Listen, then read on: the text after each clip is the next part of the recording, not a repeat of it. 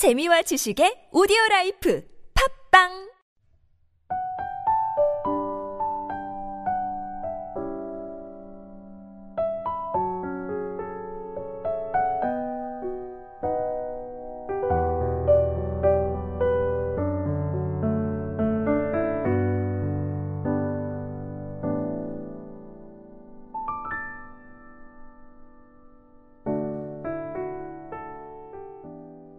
할렐루야 메시지 성경 통독 시간에 함께하는 지구촌 사랑교회 성도 여러분을 주님의 이름으로 환영하고 축복합니다. 오늘 여러분과 함께 어, 읽을 말씀은 창세기 43장에서 45장 말씀입니다.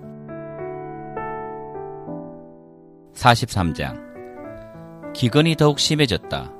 이집트에서 가져온 식량이 다 떨어지자 그들의 아버지가 말했다. 다시 가서 식량을 조금 더 구해오너라. 유다가 말했다. 그 사람이 우리에게 엄히 경고하면서 말하기를 너희 아우를 데려오지 않으면 너희는 내 얼굴을 볼 수 없을 것이다 라고 했습니다.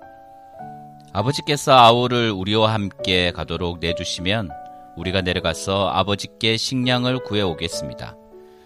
하지만 아버지께서 그렇게 하지 않겠다고 하시면 우리는 가지 않겠습니다. 간다고 한들 무슨 소용이 있겠습니까? 그 사람이 우리에게 너희 아우를 데려오지 않으면 너희는 내 얼굴을 볼 수 없을 것이다 하고 말했으니 말입니다. 이스라엘이 말했다. 너희는 어찌하여 내 인생을 이토록 고달프게 하느냐? 도대체 어쩌자고 또 다른 아우가 있다는 말을 했느냐? 그들이 말했다. 그 사람이 우리를 심하게 다그치며 너희 아버지는 살아 계시느냐? 너희에게 또 다른 아우가 있느냐 하고 우리 가족에 대해 꼬치꼬치 캐묻기에 그렇다고 대답한 것입니다. 그 사람이 너희 아우를 이리로 데려오너라 하고 말할 줄 우리가 어찌 알았겠습니까? 유다가 아버지 이스라엘에게 재촉했다. 제가 책임질 테니 그 아이를 보내주십시오. 우리가 곧 떠나야겠습니다. 우리가 가지 않으면 우리 가족 모두가 굶어 죽게 됩니다. 우리도 아버지도 우리 자녀도 다 죽게 될 것입니다. 그 아이의 안전을 제가 모두 책임지겠습니다. 그 아이의 생명과 제 생명을 맞바꾸겠습니다. 제가 그 아이를 무사히 데려오지 않으면 제가 죄인이 되어 모든 죄를 달게 받겠습니다. 우리가 이렇게 꿈을 거리지 않고 갔더라면 벌써 두 번은 다녀왔을 것입니다. 아버지 이스라엘이 마지못해 응했다. 전 그렇게 해야만 한다면 이렇게 하여라. 이 땅에서 나는 가장 좋은 토산물을 너희 자루에 넣어 가서 그 사람에게 선물로 드리거라. 향료와 꿀, 향료와 향수, 유향나무 열매와 감 복숭아도 얼마 가져가거라. 돈도 넉넉히 챙겨서 너희 자루에 담겨 있던 액수의 두 배를 가져가거라. 분명히 착오가 있었을 것이다. 너희 아우를 데리고 출발하여라. 그 사람에게 다시 가거라. 너희들이 그 사람 앞에 설 때 강하신 하나님이 은혜를 베푸셨어 그 사람이 너희의 다른 형제와 베냐민을 함께 돌려보내 주면 더없이 좋겠구나. 내게는 이제 남은 게 하나도 없다. 다 잃어버렸다. 그들은 선물을 마련하고 돈을 두 배로 챙겨서 베냐민을 데리고 갔다. 그들은 지체하지 않고 이집트로 가서 요셉을 만났다. 그들이 베냐민을 데려온 것을 보고 요셉이 자기 집 관리인에게 말했다. 이 사람들을 집으로 데려가서 편히 쉬게 해주어라. 짐승을 잡고 식사를 준비하여라. 내가 그들과 전심을 함께 할 것이다. 관리인은 요셉이 말한 대로 그들을 집 안으로 데리고 들어갔다. 그들은 안내를 받아 요셉의 집으로 들어가면서 불안에 휩싸여 생각했다. 그 돈 때문이다. 그 사람은 우리가 처음 이곳으로 내려왔을 때 그 돈을 가지고 도망쳤다는 생각을 하는 거다. 이제 그가 원하는 곳에서 우리를 붙잡았으니 우리를 종으로 삼고 우리의 나귀를 몰수하려는 거야. 그래서 그들은 요셉의 집 관리인에게 다가가 그 집 문 앞에서 말했다. 주인님, 들어보십시오. 저희는 지난번에 식량을 사러 여기에 내려왔던 사람들입니다. 집으로 돌아가던 날 밤에 자루를 열어보니 자루에 저희 돈이 들어 있었습니다. 저희가 지불한 액수 그대로였습니다. 저희가 그 돈을 고스란히 가져왔고 추가로 식량을 살 돈도 많이 가져왔습니다. 누가 저희 자루 속에 돈을 넣어 두었는지 저희는 모르겠습니다. 관리인이 말했다. 모든 것이 잘 되었으니 걱정하지 마십시오. 여러분의 하나님, 여러분 아버지의 하나님께서 여러분에게 덤으로 주신 것이 분명합니다. 나는 이미 여러분의 돈을 다 받았습니다. 그러고는 시몬을 데려와 그들에게 넘겨주었다. 관리인은 그들을 요셉의 집으로 데리고 들어가서 발 씻는 물을 주고 그들의 나귀에게 먹이를 주며 그들을 편히 쉬게 해주었다. 형제들은 요셉과 함께 식사할 것이라는 말을 듣고 정오에 그가 나타나기를 기다리며 가져온 선물을 펼쳐 놓았다. 요셉이 집에 오자 그들은 가져온 선물을 그 앞에 내놓고 정중히 머리 숙여 절했다. 요셉이 그들을 맞이하며 말했다. 전에 너희가 말한 연로하신 너희 아버지는 안녕하시냐? 아직도 살아 계시느냐? 그들이 말했다. 네. 주인님의 종인 저희 아버지는 지금도 살아계시고 아주 잘 지내십니다. 그러고는 다시 정중히 머리 숙여 절했다. 그때 요셉이 자기 어머니의 아들, 곧 자기 친동생 베냐민을 알아보고 그들에게 물었다. 전에 너희가 내게 말한 막내 아우가 이 아이냐? 그러고는 내 아들아, 하나님께서 내게 은혜 베푸시기를 빈다 하고 말했다. 요셉은 자기 아우를 보고 감정이 북받쳐 울음이 터져 나오려고 하자 급히 다른 방으로 들어가서 한참을 울었다. 그러고 나서 얼굴을 씻고 마음을 진정시킨 다음 상을 차리라고 말했다. 요셉은 따로 상을 받았고 형제들은 형제들끼리 이집트 사람들은 이집트 사람들끼리 식사하도록 상을 차리게 했다. 이집트 사람들은 히브리 사람들과 한 식탁에서 먹지 않았다. 히브리 사람들과 식사하는 것을 역겹게 여겼기 때문이다. 형제들이 안내를 받아 앉고 보니 요셉을 마주보고 맞이에서부터 막내에 이르기까지 나이 순으로 앉게 되었다. 형제들은 이제 무슨 일이 벌어질까 의아해하며 놀란 눈으로 서로 쳐다보았다. 요셉은 각 사람이 먹을 음식을 자기 식탁에서 형제들의 접시로 나르게 했다. 베냐민의 접시에 담긴 음식은 다른 형들의 접시에 담긴 음식보다 훨씬 많았다. 형제들은 요셉과 함께 마음껏 먹고 마셨다. 44장 요셉이 자기 집 관리인에게 지시했다. 저 사람들의 자루에 그들이 가져갈 수 있을 만큼 넉넉하게 식량을 채우고 각 사람이 가져온 돈을 자루 맨 위에 도로 넣어라. 그리고 막내의 자루 맨 위에는 식량 값으로 가져온 돈과 함께 내 은잔을 넣어 두어라. 그런 요셉이 지시한 대로 했다. 동이 트자 그들은 배웅을 받으며 나귀들을 이끌고 길을 나섰다. 그들이 아직 그 도시에서 얼마 벗어나지 못했을 때 요셉이 자기 집 관리인에게 말했다. 그들을 뒤쫓아라. 그들을 따라 잡거든 너희는 어찌하여 선을 악으로 갚느냐. 이것은 내 주인께서 마실 때 쓰시는 잔이다. 점을 칠 때 쓰시는 잔이기도 하다. 이렇게 괘씸한 짓을 저지르다니 하고 말하여라. 관리인은 그들을 따라잡고서 이 모든 말을 그대로 했다. 그들이 말했다. 저희는 무슨 말씀을 하시는지 모르겠습니다. 저희 형제들은 그런 짓을 할 사람들이 아닙니다. 지난번 자루 속에서 발견한 돈도 가나안 땅에서 고스란히 가져왔습니다. 그런데 저희가 마음이 변해 당신 주인님의 집에서 은잔을 훔쳤다고 생각하시는 것입니까? 저희 가운데 누구에게든 그 잔이 발견되면 그 사람은 죽어 마땅합니다. 그리고 나머지 형제들도 당신 주인님의 종이 되겠습니다. 관리인이 말했다. 좋다. 그러나 그렇게까지 할 필요는 없다. 잔이 발견되는 자는 내 주인님의 종이 될 것이다. 그러나 나머지 사람들은 죄가 없으니 가도 좋다. 그들은 다급한 마음에 누가 먼저랄 것 없이 각자 자기 자료를 바닥에 내려놓고 자료를 풀어 조사를 받았다.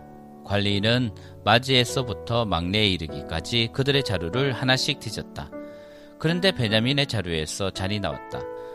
그들은 낙심하여 자기 옷을 찢고서 나귀의 짐을 실은 뒤에 그 도시로 되돌아갔다. 유다와 그의 형제들이 돌아가 보니 요셉이 아직 집에 있었다. 그들은 요셉이 보는 앞에서 바닥에 털썩 주저앉았다. 요셉이 그들을 나무라며 말했다. 너희가 어찌하여 이런 짓을 했느냐? 나 같은 사람이 이런 것을 알아낼 줄 몰랐단 말이냐? 유다가 형제들을 대신해서 말했다. 주인님, 저희가 무슨 할 말이 있고 무슨 변명을 할 수 있겠습니까? 저희에게 죄가 없다는 것을 무엇으로 입증할 수 있겠습니까? 하나님께서 저희 뒤에 계시면서 저희 잘못을 들추어 보셨습니다. 저희가 주인님 앞에 죄를 지었으니 이제 주인님의 종이 되겠습니다. 저희 모두가 이 일에 연루되었습니다. 잔을 가져간 아이나 저희나 다 죄인입니다. 요셉이 말했다. 나는 그렇게 할 마음이 없다. 잔을 가져간 자만 나의 종이 될 것이다. 나머지는 죄가 없으니 너희 아버지께로 돌아가거라. 유다가 앞으로 나와 말했다. 주인님 부탁드립니다. 주인님께 한 가지만 말씀드리게 해 주십시오. 주인님께서는 바로와 같은 분이시니 노여워하지 마시고 제가 주제 넘다고 여기지 말아 주십시오. 주인님께서는 저희에게 아버지와 동생이 있느냐고 물으셨습니다. 그래서 저희는 저희에게 연로한 아버지와 그가 노년에 얻은 아우가 있습니다. 그 아이의 형은 죽고 그 아이의 어머니가 낳은 아들 가운데 남은 아이는 그 아이뿐입니다. 그래서 아버지께서는 누구보다 그 아이를 사랑하십니다 하고 솔직히 말씀드렸습니다. 그러자 주인님께서는 저희에게 그 아이를 이리로 데려오느라 내가 그 아이를 보아야겠다고 말씀하셨습니다. 저희는 그럴 수 없다는 뜻으로 그 아이는 아버지를 떠날 수 없습니다. 그 아이가 떠나면 아버지는 돌아가시고 말 것입니다. 하고 말씀드렸습니다. 그러자 주인님께서는 너희 막내 아우를 데려오지 않으면 너희는 나를 보지 못할 것이다 하고 말씀하셨습니다. 저희는 저희 아버지께 돌아가 주인님께서 저희에게 하신 모든 말씀을 전했습니다. 저희 아버지께서 다시 가서 식량을 조금 더 구해오느라고 했을 때도 저희는 그럴 수 없었습니다. 막내 아우가 우리와 함께 가지 않으면 우리는 다시 갈 수 없습니다. 막내 아우가 함께 가지 않으면 우리는 그분을 뵐 수가 없습니다. 하고 단호하게 말씀드렸습니다. 그러자 주인님의 종인 제 아버지는 저희에게 너희도 잘 알다시피 내 아내가 두 아들을 낳았는데 한 아이는 잃어버렸다. 그 아이는 짐승에게 찢겨 죽은 게 틀림없다. 그 후로 나는 그 아이를 한 번도 본 적이 없다. 그런데 이제 너희가 이 아이를 데리고 갔다가 이 아이에게 무슨 일이라도 생기면 너희는 백발이 성성한 채 슬퍼하는 날을 끝내 땅에 묻어야 할 것이다. 하고 말씀하셨습니다. 주인님의 종인 제 아버지에게 이 아이의 목숨은 당신 목숨이나 다름없었어 제가 이 아이 없이 아버지 앞에 나타나면 아버지는 아이가 없어진 것을 아시고 그 자리에서 돌아가시고 말 것입니다. 아버지가 슬픔에 잠겨 돌아가시면 여기 주인님 앞에 주인님의 종으로 서 있는 저희가 그분을 돌아가시게 한 셈이 됩니다. 그뿐 아닙니다. 저는 그 아이를 주인님께 보여드릴 수 있게 해달라고 하면서 제 아버지께 제가 그 아이를 데려오지 않으면 아버지 앞에서 평생 죄인으로 살겠습니다 하고 다짐했습니다. 그러니 이 아이 대신에 제가 주인님의 종으로 이곳에 머물게 해 주십시오. 이 아이는 형제들과 함께 돌아가게 해 주십시오. 이 아이가 함께 가지 못하는데 제가 어떻게 아버지께 돌아갈 수 있겠습니까? 제발 제가 돌아가서 아버지가 슬픔에 잠겨 돌아가시는 모습을 보지 않게 해 주십시오. 45장 요셉은 더 이상 자신을 억제할 수 없어 자신의 수영원에게 물러가라, 다시 물러가라 하고 소리쳤다. 요셉은 자기 곁에 아무도 없게 되자 형제들에게 자신이 누구인지를 밝혔다. 그러나 그의 흐느끼는 소리가 너무도 격해서 이집트 사람들에게까지 들렸다. 그 소식은 곧 바로의 궁에도 전해졌다. 요셉이 자기 형제들에게 말했다. 내가 요셉입니다. 정말 내 아버지께서 아직도 살아 계십니까?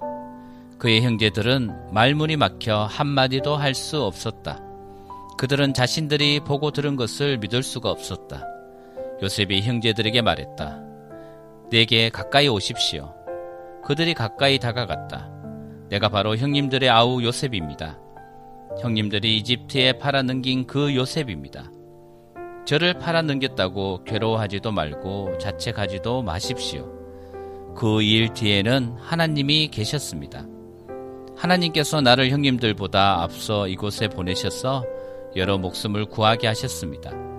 이 땅에 흉년이 든 지 두 해가 되었지만 앞으로도 다섯 해 동안은 흉년이 계속 들어 밭을 갈지도 못하고 추수도 하지 못하게 될 것입니다.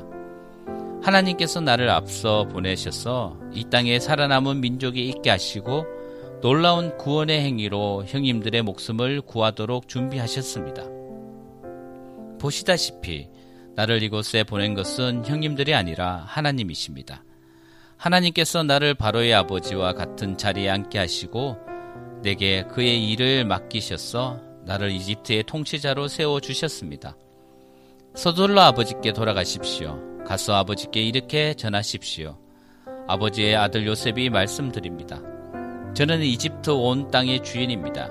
되도록 빨리 이곳으로 오셔서 저와 함께 지내십시오. 아버지께서 저와 가까이 계실 수 있도록 제가 고센 땅에 지낼 곳을 마련해 놓겠습니다. 아버지와 아버지의 아들들과 손자들, 그리고 아버지의 양떼와 소떼와 아버지의 모든 재산을 가지고 오십시오. 제가 그곳에서 아버지를 극진히 모시겠습니다. 앞으로도 흉년이 다섯 해나 더 들 텐데 아버지께 필요한 모든 것을 제가 살펴드리겠습니다. 아버지와 아버지께 딸린 모든 식구를 제가 보살피고 부족한 것이 하나도 없게 해드리겠습니다. 하고 말씀해 주십시오. 나를 보십시오. 내가 내 입으로 형님들에게 이 모든 말을 하는 것을 형님들은 물론이고 내 아우 베냐민도 직접 보고 있습니다. 내가 이집트에서 차지하고 있는 높은 지위에 대해 아버지께 말씀드리고 형님들이 이곳에서 본 것을 하나도 빠짐없이 말씀드려 주십시오. 하지만 오래 지체하지 말고 서둘러 아버지를 모시고 이곳으로 내려오십시오. 그러고 나서 요셉은 자기 아우 베냐민의 목을 껴안고 울었다. 베냐민 또 요셉의 목을 껴안고 울었다. 요셉은 형들과도 한 사람씩 입을 맞추며 부둥켜 안고 울었다. 그제야 형들도 요셉과 이야기를 나눌 수 있게 되었다. 요셉의 형제들이 왔다는 소식이 바로의 궁에 전해졌다. 그 소식을 듣고 바로와 그의 모든 신하가 기뻐했다. 바로가 요셉에게 말했다. 그대의 형제들에게 이렇게 전하시오. 너희 짐을 짐승들의 등에 싣고 가나안으로 가서 너희 아버지와 너희 가족들을 데리고 이곳으로 돌아오너라. 내가 너희를 이집트에서 가장 좋은 땅에 자리 잡고 살게 해주겠다. 너희는 그 땅에서 나는 기름진 것을 먹고 살게 될 것이다. 그들에게 이 말도 전하시오. 나는 너희가 이렇게 하기를 바란다. 너희 아이들과 아내들을 태워 올 수 있도록 이집트에서 마차 몇 대를 가져가거라. 마차에 너희 아버지를 모시고 돌아오너라. 이집트 온 땅에 있는 가장 좋은 것이 너희 차지가 될 것이니 아무 걱정 말고 살림살이는 두고 오너라. 이스라엘의 아들들은 바로가 하라는 대로 했다. 요셉은 그들에게 바로가 약속한 대로 마차를 내주었고 돌아가는 길에 먹을 양식도 주었다. 그는 형들에게 새로 만든 옷을 마련해주고 베냐민에게는 은하 300개와 옷 여러 벌을 주었다. 아버지께서는 이집트의 특산물을 실은 나귀 10마리와 오는 길에 먹을 양식으로 곡식과 빵을 실은 또 다른 나귀 10마리를 선물로 보냈다. 요셉은 형제들을 떠나 보냈다. 그들이 떠나갈 때 그는 오가는 길에 마음을 편히 하시고 서로 사이좋게 지내십시오 하고 당부했다. 그들은 이집트를 떠나 가난 땅에 있는 아버지 야곱에게로 돌아갔다. 그들이 말했다. 요셉이 지금까지 살아 있습니다. 그는 이집트 온 땅을 다스리는 사람입니다. 야곱은 말문이 막혔다. 그는 자신의 귀를 의심했다. 그러나 요셉이 한 말을 아들들에게서 다 전해 듣고 또 요셉이 자기를 태워오라고 보낸 마차를 보자 그제야 혈색이 돌아왔다. 그들의 아버지 야곱이 기운을 차린 것이다. 이스라엘이 말했다. 내 아들 요셉이 지금까지 살아있다는 말은 충분히 들었다. 그러니 내가 가서 죽기 전에 그 아이를 봐야겠다.